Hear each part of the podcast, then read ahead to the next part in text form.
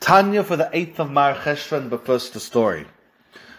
Reb Mordechai of Chernobyl, the son of Nachum of Chernobyl, had many visitors that came to visit him one particular time for Shabbos, and after it was over, he said he, he had a private audience with each one to say goodbye.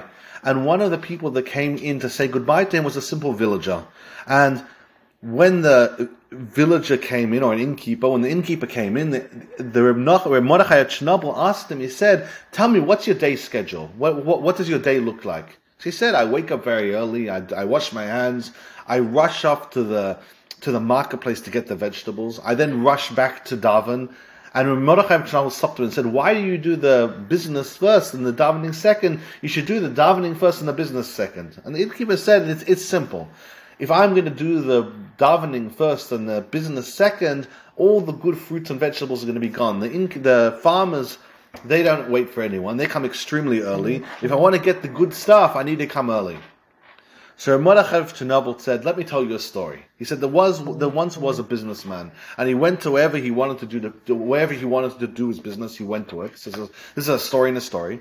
And Mordechai Chernobyl says this businessman what, did very well in the marketplace and he tra- and he decided he wanted to travel back home. So he took all the money he made, he transferred it to gold coins, he put them into sacks, and he started to travel on the way back. And on the way back, it came Shabbos. So he went to the innkeeper and he asked the innkeeper that he was staying with on the way back home. He said, "Listen, I have a bunch of bags. Could you please watch the bags for me?" So he took all the 12 bags that he had filled with gold coins. And he also had some, uh, uh, he had a copper coin change and, you know, tiny little coin. He, he put that also into the bag. He gave it to the innkeeper and told him, I'll come collect it after Shabbos. And the whole Shabbos, this man couldn't sleep. The whole time he started thinking, thinking to himself, I just gave this innkeeper a fortune. How do I know it's, he's honest? Maybe at the end of the day, at the end, after Shabbos is over, he's going to deny ever getting it, and that's it. I lost my entire fortune. He couldn't rest, and the second Shabbos was over. He rushed to the innkeeper and told the innkeeper, "I gave you money. Do you have the money?" And the innkeeper was an honest man. He said, "Yeah, I have the money." And he, and he brought twelve bags out, and he gave it to the to the to the businessman. He told the businessman, "Here's your money." So the man quickly rushed to his room, opened the contents, and started counting out to make sure that every single gold coin was there. And finally, he could breathe free. Every single gold coin was there. And suddenly he became alarmed again. He thought to himself, wait a second, there was a copper coin there too, and I didn't check. So quickly he runs to the bags and he pulls out the bags and, and, and searches for the copper coin, and he finds the copper coin, and suddenly now he's calm again. Mordechai Chernobyl turned to the, to the innkeeper and told the innkeeper like this. He said, as you can imagine, as you understand, that man is a fool. Because the, him worrying about the, the gold coins, that makes sense. But worrying about the copper coin, if the man was trustworthy to give back all 12 bags full of golden coins, of course he's given back. He hasn't stolen the copper coin. And if the guy's all relieved afterwards because he would have imagined it being stolen, he doesn't understand the situation properly. Mordechai Chernobyl said like this. The, the, Hashem takes our soul every single day and then is trusted to give it back.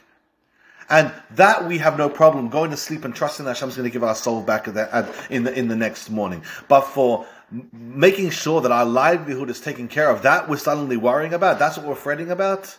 Mordechai Chernobyl says makes no sense.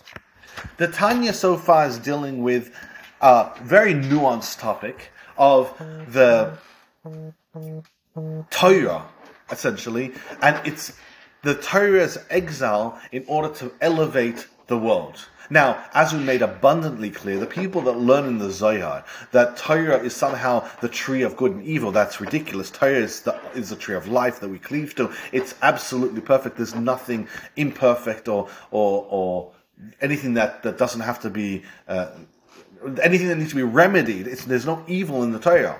But as we're going to, as we explained, as we're going to explain, Torah deals with concepts of evil. And to that end, Torah has an association to evil, but as we're going to explain today, lera It's going to be to the detriment of evil because that connection is only in order to elevate it. Let's begin today's Tanya.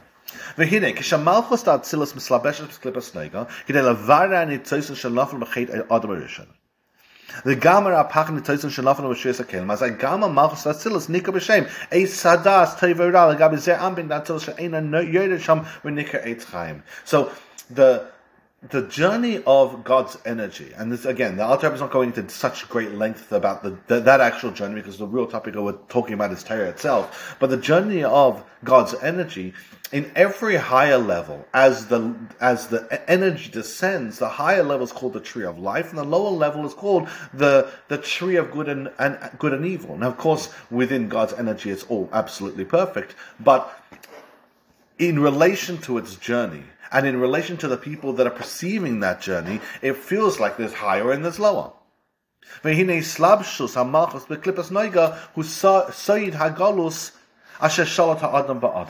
this idea of God's Hashem's energy, malchus, making its way into impurity.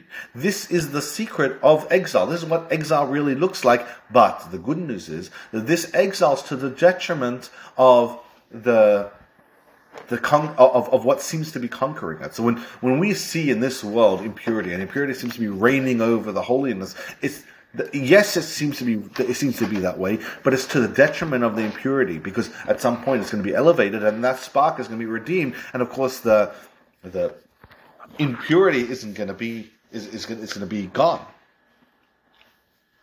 One quick note: this Tanya was isn't in chronological order. The Rebbe explains that the, the letters in the Tanya aren't in chronological. The author didn't write it in a in a in an order of time, you know, one before the next. His son, the Mittler Rebbe, is the one that compiled the order, and though it's not in chronological order, it's very much placed one letter after the other letter with extreme accuracy because there's a progression going on, and we can see the, the over here. There's a great example of it where the previous Tanya was talking about the world and the exile that it goes goes in, and in this Tanya we're talking about even further about Torah and its what perceived exile, etc. So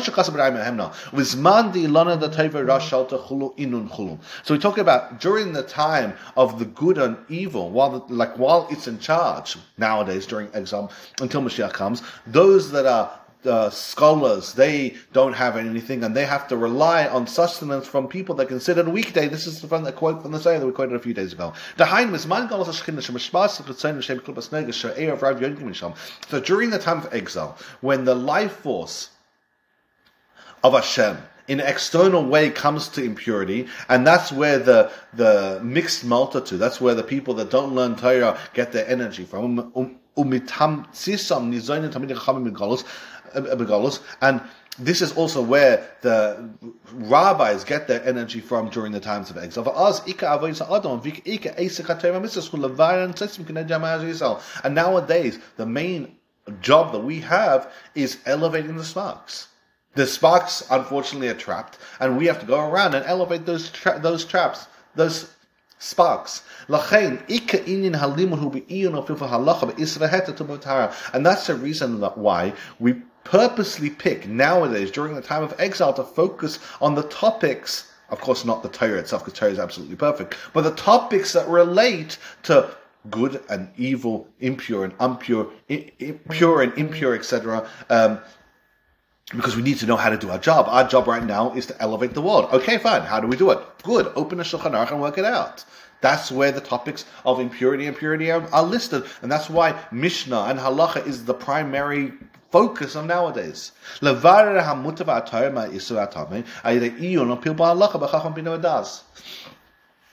So first of all, we need, we need to know how to do it. And also, by us learning these topics, we're essentially freeing within the Torah this, these elements, this, this, this idea of pure and impure. We're able to free the pure from the impure by learning Torah itself.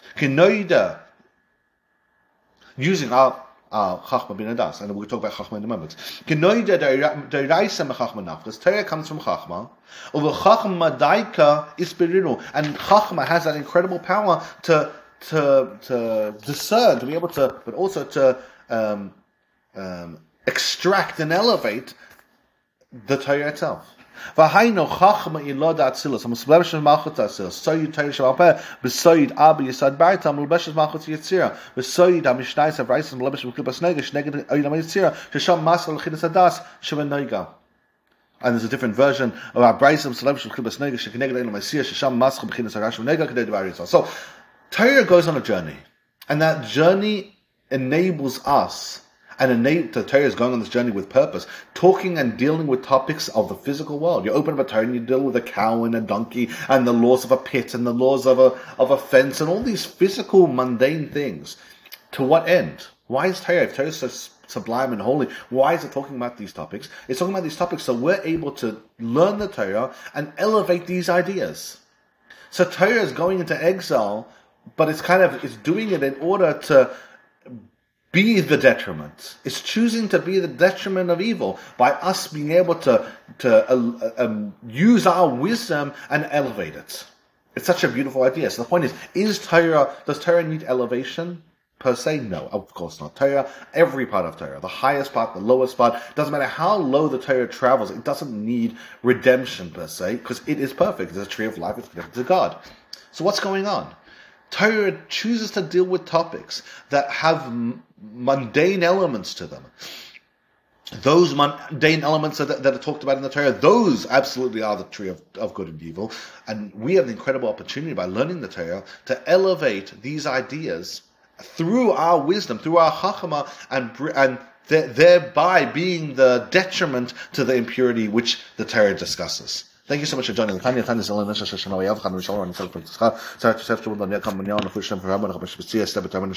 Chaim Liba El Kerach Bas Elisa Ben Golda Sarah Chaim Chaim Peretz Ben Chai Tvei Leah Moshe Ben Esther and also Ronnie Simcha Ben Ben Simcha and Simcha Violet and also for the success for all the Jews around the world, especially those in Eretz Yisrael, and for the soldiers who are defending the Jewish people. So much for joining the Tanya. Have a wonderful and very successful day.